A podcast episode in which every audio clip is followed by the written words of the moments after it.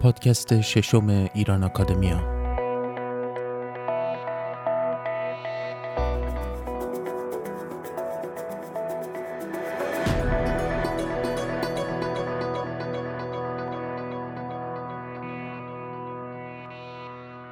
سلام دوستان، دوشنبه دیگر فرا رسید و با ششمین اپیزود از پادکست های ایران اکادمیا در خدمت شما هستیم.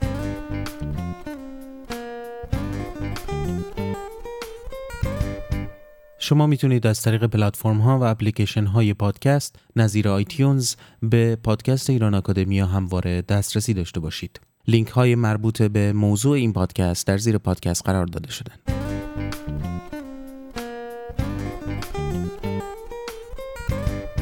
در این اپیزود چهارمین بخش از گفتگو با جمشید بهنام رو میشنوید. نام این بخش هست روشنفکران ایرانی در برلین.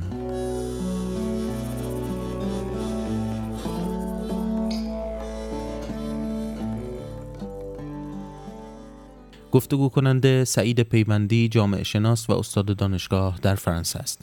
جمشید بهنام جامعه شناس ایرانی است، استاد جامعه شناسی دانشگاه تهران تا سال 1357، عضو مؤسسه مطالعات اجتماعی در تهران و همچنین بنیانگذار و رئیس دانشکده علوم اجتماعی این دانشگاه بوده که در سالهای آخر پیش از انقلاب ریاست دانشگاه فارابی رو بر عهده داشت. از اون زمان تا کنون وی مقیم پاریس هست و از سال 1981 چندی قائم مقام دبیرکل شورای جهانی علوم اجتماعی در یونسکو بود. او همچنین جزو نویسندگان تاریخ ایران کمبریج بوده است.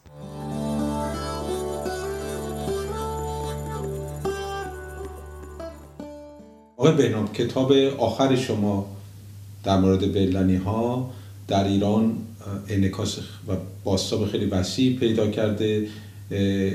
گویا این بخش از تاریخ ما خیلی ناشناخته بوده برای خیلی از افراد، به خصوص نسل‌های جوان‌تر. اهمیت در حقیقت این گروه چیه و کتاب شما در واقع چه ابعادی از این بخش از تاریخ ایران رو روشن میکنه و به نسل جدید معرفی میکنه؟ موضوع این است که در کتاب‌هایی که تاریخی به اصطلاح می‌نویسند راجع به این اشخاصی که من نوشتم اشاره هست، راجع به جدا هستم. تقی زاده مثلا چیکار کرد، از وینی چیکار کرد، جدا. من یه وقتی متوجه شدم که اینا که به ظاهر جدا از هم هستن خیلی به هم نزدیکن از لحاظ فکری و بعد از لحاظ مکانی، یعنی همشون در استانبول یا در برلین جمع شدن. دلیلش هم این بود که تقی زاده رفت به دعوت دولت آلمان به برلین، کاغذ نوشت به همه دوستانش که شما پاشین بیاین به برلین. اینا جمع شدن اونجا، یه عده‌ای مثلا 34 نفری که چند تاشون معروفن که همه از اونها صحبت می‌کنن، مثل تقی زاده و کاظم زاده و پوردآوود و اینا چیکار کردن اونجا؟ اول کمک کردن به دولت آلمان علیه دولت انگلیس، بلکه دولت آلمان اومده بود تا نزدیکی‌های خاورمیانه و با عثمانی در جنگ بود و اینا رو می‌خواست کمکش کنن. اومدن در ایران کمک کردن و حتی بعضیشون مثل جمالزاده میگه که من رفتم به ایل سنجابی در ایران و صبح با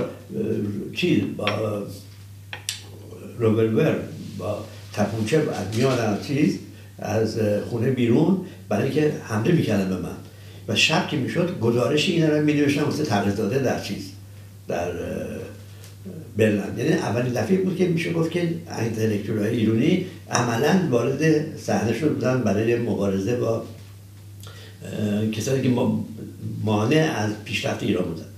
اینا از لحاظ فکری حالا فقط بگیریم چند اهمیت داشتن. اولی که با وجودی که همه میخواستن برای آینده ایران کار کنن ولی در مکاتب فکری مختلف بودن. تقی زاده آدمی بود که اینا رو به هم نزدیک میکرد. بلکه تقی زاده هم مطالعات مذهبی و قدیمی داشت، هم به دنیا وارد بود، هم در کار سیاستی ایران وجود بود، هم در کار سیاست دنیا بود، میتونست اینا رو با هم نزدیک کنه. این اومد گفت که بس بیاییم ما یه مجله درست بکنیم. آلمان ها گفتن ما بهتون کمک مالی میکنیم و مجله کاوه درست کرد.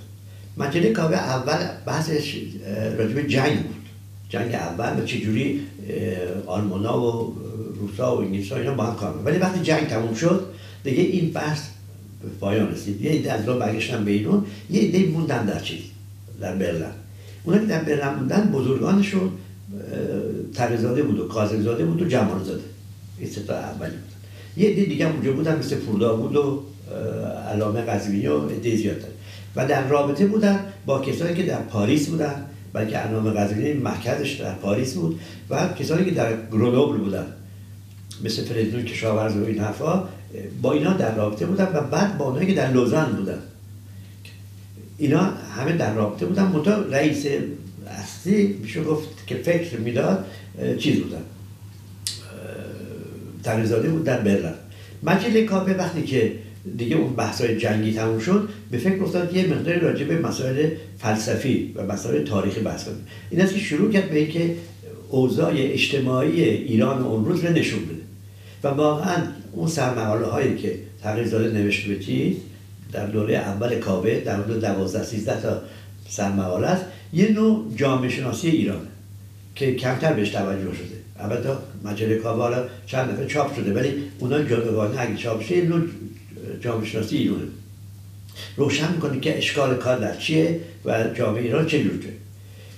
اونجا کاظم زاده بهش کمک میکنه و پورداوود کمک میکنه، قزوینی گاهی اوقات مقاله می‌نویسه کمک میکنه و یه جوونی هم اونجا پیدا میشه که میره چاپخونه و اینا رو میبره چاپخونه چاپ میشه، چاپخونه اینا، اونم ایرانی بوده. از اونجا اینا یه کمی نزدیکی پیدا میکنن. چند گروه هستن، گروه کاوه‌یا، گروه ایرانی ها، گروه نیست ولی کسانی هستن که بیرق انقلاب چاپ میکنن. یه روزنامه بوده به فتوکپی بیرق انقلاب و بعد تبدیل میشه به روزنامه معروف.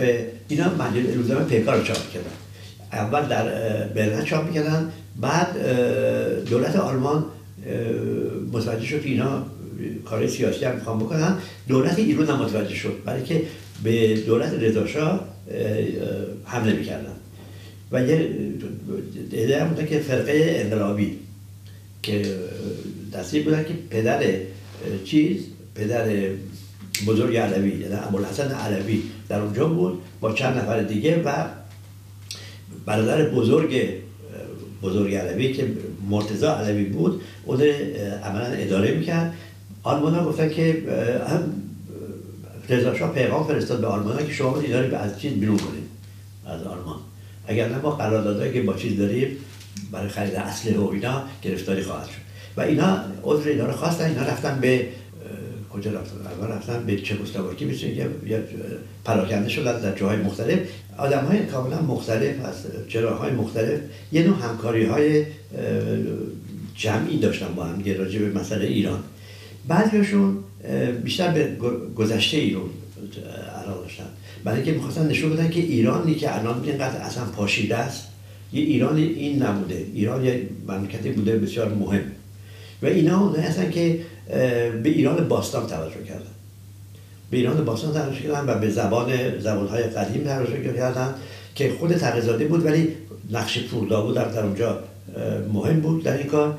کاظم زاده بود که آدم بود کاملا ناسیونالیست و مسئله ناسیون به معنی جدید کلمه اینا وارد کردن.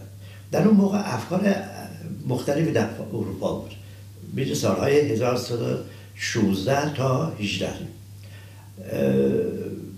انقلاب روسیه شده بود و دولت سوسیالیستی در آلمان، دولت اسمش در آلمان بود. از طرف دیگه فاشیسم در چیز شروع شده بود در ایتالیا، کم کم نشون میداد. هیتلر خودی نشون میداد یعنی حزب ناسیونال سوسیالیسم آلمان هم البته در سالهای دیروزتر خودشون نشون داد زیاد ولی مؤثر بود. اینا افکار همه اینا رو داشتن که چه خبره و میخواستن که برای ایران چیکار باید کرد. گذشته مهم نشون داد که ایرانی‌ها قوت قلب بگیرن که قادر هستن که کاری بکنن و بعد مدل‌های مختلف هم بهشون نشون داد. مثلا تو کاوه مقاله راجع به مارکس چاپ شد دفعه اول مثلا میخواست نشون بده که چیزهای مختلف هست، ولی خب هدفشون این بود که اینا تا اندازه مؤثر باشن در وضع اون روزی ایران، فقط آینده رو نگاه نمی‌کردن.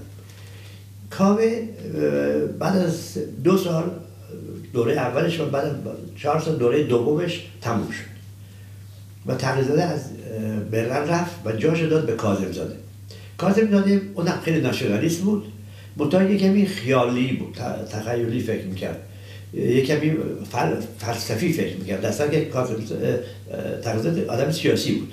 کاظم زاده میخواست سیاسی باشه ولی بیشتر فلسفی بود. آخرش هم میدونی که یه فلسفه درست کرد مثل ازوتریسم و شد گورو در سوئیس، رفت اونجا دسته‌ای درست کرد برای خودش و اینا، جنبه فلسفی داشت. یعنی که مجله ایرانشهر بیشتر به مسائل فلسفی خالص‌تر به حساب می‌پرداخت، ولی خب مسئله ملیت درباره‌اش خیلی پافشاری می‌کرد، مقالات خیلی مهم راجع به ملیت ایرانی در مجله کاوه چاپ شد.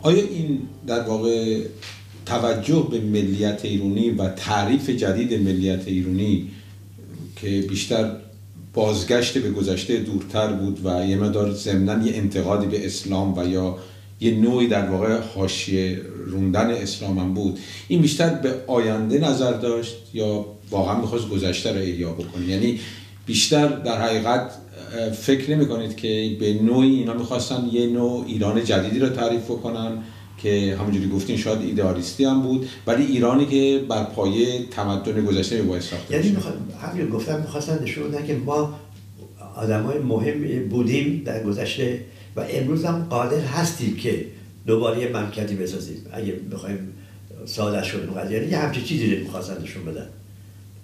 نمیگفتن که تقلید کنیم از گذشته، احیاء. خب اون موقع میگفتن احیاء تمدن قدیم. احیاء تمدن قدیم نبود، میدونم اون موقع تمدن داشتیم، موقع من بودیم، حالا دیگه احیاء اون نیست، یه خبرهای دیگه تو دنیاست. اینو می‌خواستن نشون بدن. آیا میشه گفت که امروز نگاهی که ما به گذشتهمون داریم یا به همین نگاهی که به ناسیونالیسم ایرانی وجود داره یا تعریف ناسیونالیسم ایرانی رو میشه گفت ریشش در واقع کسانی است که به برلنیا معروف شدن؟ بله یه جوری. البته اونا تحت تاثیر حزب ناسیونالیسم سوسیالیسم آلمان بودن، اون روزا نازیسم مثلا فکر پیشروی بود، اینا به اون توجه داشتن ولی هیچ وقت راجع به اون موضوع زیاد صحبت نمی‌کردن. درباره آلمان صحبت می‌کردن، بیشتر راجع به صنعت آلمان صحبت می‌کردن و راجع به فلسفه‌های آلمانی، ولی خب معلوم بود که اینا این فکر در اونجا بود.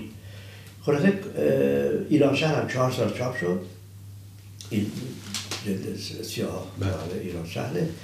بعد یه نفر سوم هم که خیلی مهم بود جمالزاده بود. جمالزاده با اینا بود، بعد جدا شد رفت به ژنو و زن ژنو سوئیسی گرفت و بعد مجله علم و هنر چاپ کرد. علم و هنر چاپ کرد که اون یک اولین کسی است که میاد طبقه بندی میکنه، کسانی که موافق غرب هستند، غربشون هستند، کسانی که مخالف غربشون هستند و کسانی که بقیده او باید مدارا بکنند. اولین طبقه بندی است که ما داریم که اون موقع شده بود، واسه جمالزاده شد. قضیه اینه که میامد اونجا کمک میکرد، اون یه فکر دیگه داشت، میگفت باید تاریخ قدیم ایران و ادبیات قدیم ایران به سبک جدید دربارش تحقیق بشه و ازش استفاده بشه. اولین کسی بود که کتاب‌های تحقیقی مینوشت و چاپ میکرد در لایدن. چیز معروفی بود، در ناشر معروفی بود در لایدن هلند که این کتابا رو چاپ کرد، تکستای اصلی ادبیات ایران و تاریخ ایران. و این یه نقش مهمی بعداً بازی کرد که دولت رضا شاه از این بابت خیلی خوشحال بود که این تکستا داره چاپ میشه و بقیه همینطور. جمالزاده بیشتر به زبان فارسی توجه داشت و میگفت که یکی از عوامل اصلی هم نیست که زمان باشه. ما زمان هم درست نبود، من که تو دربار که ترکی صحبت کردم موقع قاجاریه مثلا زبان فارسی فراموش شده بود و زبان هم که بود زبان درستی نبود. این بود که بگو با زبان فارسی زبان درستی بشه، متا ایده به صورت خیلی جدی مطرح نمی‌کرد، به عنوان زبان فارسی شکر است مقاله‌اش می‌نوشت و کتاب یکی بوده نه یکی نبود، دو مطلب توش هست، یکی راجع به زبانه، یکی راجع به مثلا هجوم خارجی‌ها به ایران که اون قصه خالق افسر میشه راجع به روسا میگه. این کاری بود که جمالزاده بیشتر میکرد. ولی این گروه همزمان یک نوع اسلام را هم نقد میکرد، یعنی اگر توجه کنیم خیلی از مقالات کاوه و بعد ایرانشهر و فرنگستان یه نوعی در واقع نقد اسلام هم بود. اصلا نه، میگفتن که همون حرف که همیشه ایرانی ها میزنن که اسلام که اسلام واقعی چیز دیگه ایست، ولی این اسلام که اونجا هست درست نیست و از به عنوان نقد کارهای دولت ایران در دوره قاجاریه مثلا اینا رو میشن، مثلا مرتب کسایی که شکنجه دادن در زندان‌ها اونجا یا نوع مجازات در ایران مقالات مختلف می‌نوشت که این دولت ایران دارن این کارا رو میکنن از این چیزا. ولی بیشتر حرف رو جنبه فلسفی ایرانشهر جمالزاده راجع به زبان و ایران نوشت و اولین نوبل فارسی یکی بوده نه یکی نبود که یک انقلابی بود در ادبیات جدید ایران. اینا هر کدوم یه کار مهمی کردن، اون یکی چیز فلسفی کرد، این انقلاب ادبی کرد مثلا و به زبان فارسی ساده تونست چیز بنویسه. پورداوود تحقیقات مربوط به ایران باستان ره با کمک آلمانی هایی که اون موقع در اونجا داشتن حفاری میکردن با اونا رفت آمد داشت، اون مطرح کرد و دین زردوش ره که اینا باز یه چیز تازه بود. اینا همه هر کدوم چیز. بعد در این موقع مشفق کاظمی هم که یکی از این دسته بود، اینا با یه عده دیگه دکتر فرهاد که بعد شد رئیس دانشگاه تهران، اینا یه گروهی دیگه بودن فرنگستانی ها، یه مجله چاپ می‌کردن به اسم فرنگستان، اونجا انتقاد می‌کردن از چیز. اون چیزی که تقی زاده خیلی در حافظه تاریخی ایرانی‌ها مونده همون از سر تا پا غربی شدنه. و میشه گفتش که در واقع تقی زاده واقعا می‌خواست. بله ببینید اینا یه در باید محیط اون زمان رو در نظر گرفت که اینا گفتیم دیگه اینا از ایران زده شده بودن اومدن اونجا می‌دیدن که آلمان داره پیش میره با این راه‌ها می‌کنن، چرا ما نمی‌تونیم کارا رو بکنیم؟ می‌دونید بلکه ما هم آریایی هستیم، اونا هم آریایی، از این حرفا می‌زنن دیگه. و همون زمان بود که دولت آلمان در هیئت وزرا تصویب کردن که ایرانی‌ها آریایی هستن که گرفتار خارجی نیستن. آریایی هستن، خیلی مهم بود. و اینا می‌خواستن بگن ما می‌تونیم این کارا رو بکنیم. ولی هر کدوم در عمل هم می‌خواستن بگن چه جوری باید این کارا رو کرد. اینا هر کدوم رو نشون دادن. مثلا همین مشفق کاظمی تو گروه فرنگستانی‌ها بود. فرنگستانی‌ها هم خیلی مجله‌شون مهم بود، مجله فرنگستان، و انتقاد سخت می‌کرد از بعضی ایرانی‌ها جوونان تو بودن. برای اینکه فراموش نکنیم که این جماعتی که ما گفتیم طرفای جنگ اول بین‌المللی اومده بودن، ولی بعد از 1920 یه عده جوونا اومدن به اروپا برای درس خوندن. اینا برای درس خوندن نیومده بودن، اونا مهاجر بودن. اینا اومدن درس خوندن، مثل ارانی، مثل مشفق کاظمی و دیگران، دکتر فرهاد، اینا یه عده بودن. و مشفق کاظمی اولین رمان فارسی رو نوشت. ما رمان نداشتیم اصلا. تهران مخوف اولین رمان فارسی است به زبان ساده و اولین رمان اجتماعی فارسی است. یعنی مسئله فحشا رو نشون میده، مسئله رشوه‌خواری رو نشون میده، مسئله کارمند جدید دولت که چه کسی است، چه جور پرسه اون رو نشون میده. اینا همه باز جدید. پس ببینید اولین چیزها همیشه در اونجا بود. خود جمالزاده اولین کتاب رو به اسم گنج شایگان، اولین تحقیق اقتصادی ایران راجع به ایرانه. ما قبل از اون نداشتیم کتابی به اسم راجع به تحقیقات اقتصادی درباره ایران و اون گنج شایگان هست. آیا فکر می‌کنید که این در واقع فکر کاوه در این خلاصه میشد یا فکر تقی زاده یا اینکه این در واقع حالت اقرام؟ نه، البته مراعات تقی زاده رو می‌کردن همه، بلکه هم پیشکسوت بود و هم مدیر اونجا بود، ولی تقی زاده اینا نمیتونستن به هم بکشی، چون همه آدمای بزرگی بودن دیگه، آدمای مسنی بودن، به زور نمیتونستن کار بکنن. اینا هفته یه دفعه جمع میشدن روز چهارشنبه خونه یه کسی، و برای اینکه بهش کسی فشار نیاد میگفتن شما چایی و قندتون با خودتون بیارید، ما میخوایم چای بخوریم، به کسی زور فشار نیاد، چون پول نداشتن، گرمان نداشتم، بلکه با پالتو میشستن تو اتاقشون و چیز مینوشتن. اینا یه همچین آدمایی بودن میدونی، بنابراین نمیشد اینا رو به یه راه دیگری آورد، ولی همشون در یه چیزای مشترک بودن، این بود که به علم احترام میذاشتن، به ایران علاقه داشتن. حرف چیز، حرف تقی زاده بعداً خودش اشاره کرد دیگه، در چیزای بعدش من یه مقاله مفصل نوشتم توی ایران نامه راجع به تقی زاده، اون اگه بخونی چند دفعه این مسئلهش تجه نظر نیست، یه نوعی میگردونه، ولی تاییدش همونه. یعنی خلاصه به نتیجه رسید نمیشه با این ترتیبی که شما میخواین ایران عوض بشه. ایران باید یه کمی فکرای آتاتورکی بینه، ایران باید به کل عوض بشه در ضمنی که ایران بمونه. میدونی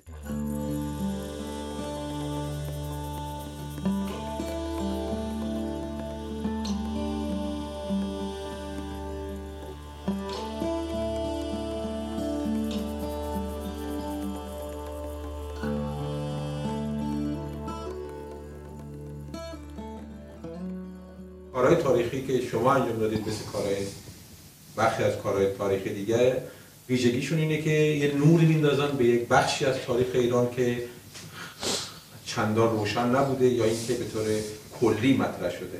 حالا اگه امروز با توجه به شناخت و تجربه‌ای که شما دارین بخوایم برگردیم به این تاریخ ایران، کجاها هست که ما احتیاج داریم برای شناخت بهتر امروزمون باید بهش برگردیم و بیشتر بهش توجه کنیم؟ البته من توی کتاب اول، توی کتاب ایران اندیشه تجدد، کلی نگاه کردم، یعنی اون روش اول به کار بردم، بلکه احتیاج داشتم. بعد به قول امروزی‌ها زوم کردم این دوربین روی یک گروه، و هیچ وقت روی گروه صحبت نشد در تاریخ ایران، همش یا سلطنت بود یا تجارت بود، روی یک گروهی که یک شکلم نبودم ولی حرفاشون یکی بود. از این لحاظ وقته من باعث شد که مردم خوش اومد، خواننده ها، از این کتاب. و دومی که مسائل شروع شد که در اونجا بحث شد که ریشه مسائل امروزیه، یعنی اگر از مسائل امروزی ما بریم عقب میرسیم به اونجا، در حالی که در قدیم همش از قدیم شروع میکردن میامدن. این فرق مثلا متدیک و روشی این دو تا کتاب با هم دیگه است که خواستم چیز کنم، که بعد در یک کتاب سوم ان شاءالله میخوام یه نتیجه گیری از این بکنم، اون بحث باشه. بنابراین بخشای مهمی در 150 سال من فکر میکنم که کار تاریخ نویسا این است که تمام تاریخ ایران ببینن، ولی کار جامعه شناسان، مردم شناسا و اینا، علوم اجتماعی ها، به صراحت کار روی 150 سال اخیر، باید روی 150 سال اخیر یه جامعه شناسی امروزی حیفه که اگه جامعه شناسی خوبیه بره باز راجع به غزنویان و اینا، اونا تاریخ نویسای خوبه، ما تاریخ نویس هم نداریم، کار تاریخی کم، ولی کار علوم اجتماعی چون راجع به این موضوع میکنه این است که برن راجع به این 150 سال ببینن که چه بوده. مثلا مشروطیت روشن نیست، ما تاریخ مشروطیت، کتابای خوبی که به اسم تاریخ مشروطیت داریم کتابایی است که آدمایی که در مشروطیت شرکت میکردن خاطرات خودشون نوشتن، مثلا کسروی، مثل تقی زاده، اینا خاطره نویسیه. ما این کار کردیم، لازم هم هست، ولی الان این کتابا هست. یه کسی باید آنالیز بکنه کل قضیه رو. مثلا من آنالیزم این بود که اولین قدم در راه تجدد سیاسی بود، برای که مهمترین چیزی که اونها مردم ناراحت کرده بود استبداد اون زمان بود، پس از اونجا شروع شد. ولی خب یه عده دیگه میگن که نه روشنفکران بودن، نتیجه کار خودم هست، ولی اینم یک چیز دیگه است که باید اینا رو همه رو پراماندگی گذاشت. پس کتاب سومتون در این سلسله بله نمیدونم، میخوام بگم که این دوتا کتاب رو با هم مقایسه کنم و بگم که در آینده آیا این راهی که میریم راه درستی است یا نیست، ولی وارد مسئله کمی نیمه اقتصادی میشه.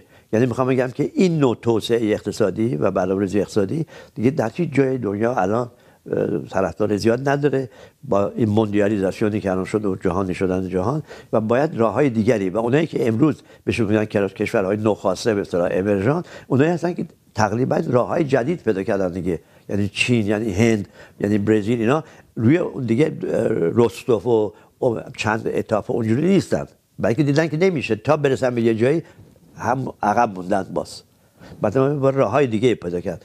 و حالا چه راههای دیگه من نمیتونم بگم، بلکه خیلی دراز قضیه، تمام آینده است دیگه، ولی میشه شروع کرد و باید بقیه من تنها کاری که باید کرد فعلا ای بشه رفت رو دنبال آموزش. تنها کاری که چاره ایران فقط آموزش، آموزش دیگه. شما میتونید بگید چه جور آموزشی و چیکار، ولی آموزش باید، آموزش برای چی؟ برای شناخت ایران، برای شناخت دنیا، برای که دنیا رو ما نمیشناسیم. ما دنیا قبلا میگفتیم کافر هست، ولی حالا که میگیم امریکایی هست. این شناخت دنیا نشد که.